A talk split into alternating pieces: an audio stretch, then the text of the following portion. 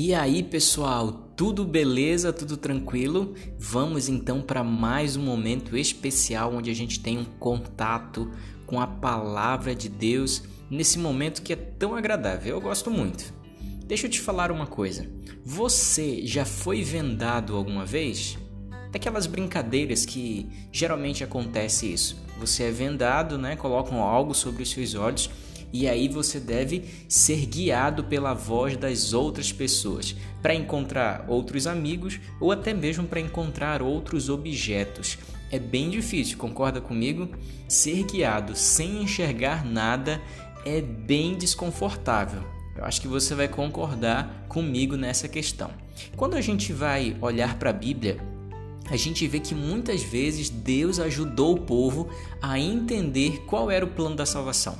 O ser humano sempre teve dificuldade para compreender os planos de Deus, para compreender os propósitos de Deus. A gente é meio cabeça dura mesmo. Então Deus, ele usava de algumas formas e ainda usa de algumas formas para que o plano da salvação ele fique mais claro na mente do ser humano.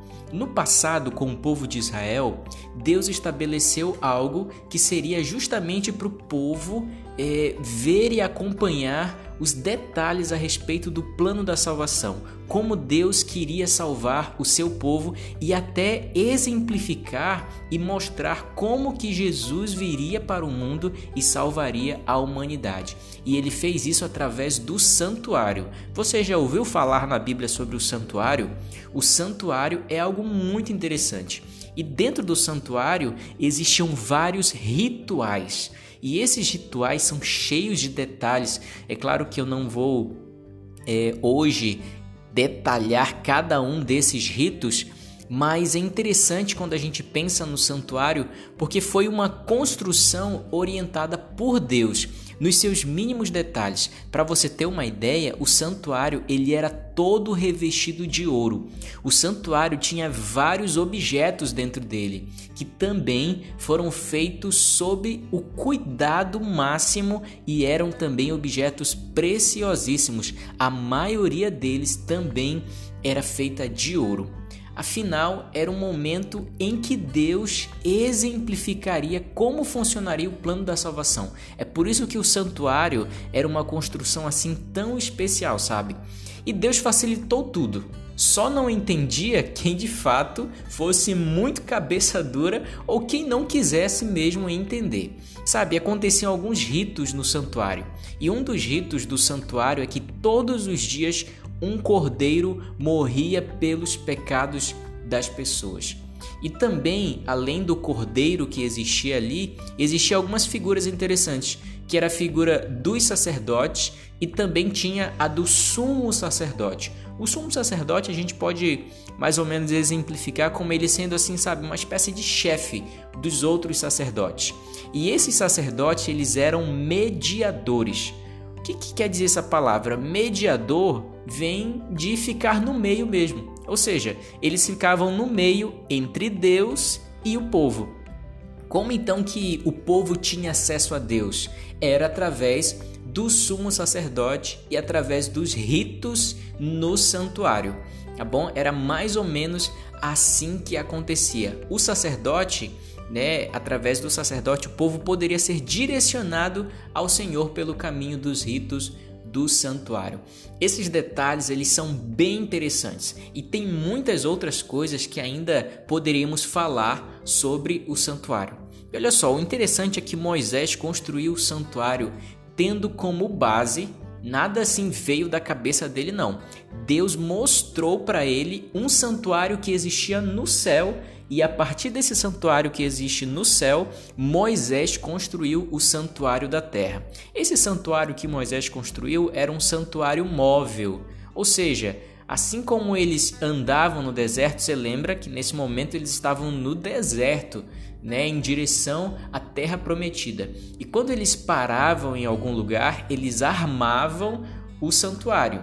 Mas quando eles saíam para andar, eles desarmavam tudo e levavam o santuário. Então até aí era móvel. Salomão ficou conhecido por construir o santuário fixo ali em Israel.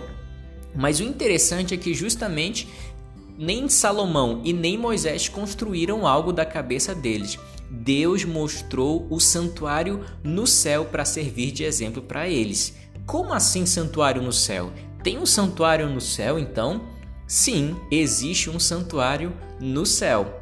Por exemplo, faça-se a pergunta, pense aí um pouquinho a respeito disso. O que, que Jesus mesmo está fazendo no céu desde que ele subiu há mais de dois mil anos atrás? Será que ele está apenas sentado olhando lá de cima para gente? Dois mil anos só fazendo isso seria bem entediante, né? Concorda comigo? Pois é, a Bíblia diz que ele não está só sentado olhando para a gente. A Bíblia mostra em alguns livros da Bíblia, especialmente o livro de Hebreus, quando você puder dar uma lida ali no livro de Hebreus, que é um livro fantástico que fala muito sobre esse assunto. A Bíblia diz que Jesus, quando foi para o céu, ele se tornou o nosso sumo sacerdote. Lembra? O sumo sacerdote é uma espécie de chefe dos sacerdotes. Então, Jesus se transformou no maior de todos os sumos sacerdotes que já existiu. Ou seja, Jesus então se tornou no nosso mediador. Lembra que mediador vem de ficar no meio. Isso mesmo. Jesus agora é o nosso contato, a nossa ponte para alcançar o Pai. É por isso que Jesus disse certa vez que ele é o caminho, a verdade e a vida e que ninguém vai ao Pai a não ser por ele. É por isso que hoje a gente não precisa mais dos rituais do santuário como no passado, nem precisamos mais do cordeirinho, nem precisamos mais de tantos móveis e tantas coisas que existiam no santuário no passado, porque hoje Jesus ele já faz praticamente todo o trabalho por cada um de nós. É por isso também que sempre quando a gente ora, a gente termina a nossa oração em nome de quem? Justamente de Jesus, para que a nossa oração chegue, chegue até os ouvidos do nosso Pai amado. Sabe, hoje o nosso caminho para chegar ao Pai é justamente Jesus, a gente não precisa de outro. Jesus é o nosso intercessor, o nosso mediador. Através do seu nome e dos seus feitos, temos livre acesso ao nosso Pai ao nosso Senhor. Isso não é maravilhoso? Sim, é maravilhoso, porque Jesus é maravilhoso. Ele faz e ele fez tudo por mim e por você. E hoje mesmo ele está no céu, agora mesmo está no céu, intercedendo por mim e por você. Ele não parou de trabalhar. Dia e noite ele intercede, ele cuida de mim, de você. É por isso que eu sou fã de Jesus. É por isso que todos os dias eu entrego a minha vida a Jesus. E você, não quer fazer o mesmo? Se coloque também nas mãos desse Senhor maravilhoso.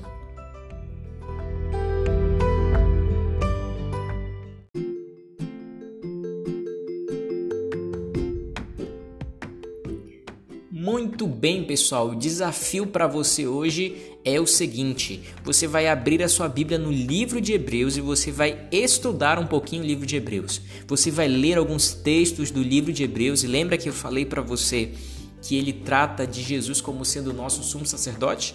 Pois é bem interessante. Aí você vai separar algumas passagens bíblicas para você compartilhar com os seus amigos, para que eles também saibam dessa boa notícia de que Jesus é o nosso mediador, o nosso sumo sacerdote. Talvez essas pessoas que você vai enviar, elas nunca tenham ouvido falar a respeito disso. Talvez elas nem saibam dessa boa notícia. Então, eis aí uma oportunidade maravilhosa para você compartilhar isso com as pessoas. Então, capriche aí nos textos que você vai selecionar, capriche na mensagem e assim você vai estar abençoando com certeza a vida de outras pessoas. Beleza? Siga aí nesse desafio então.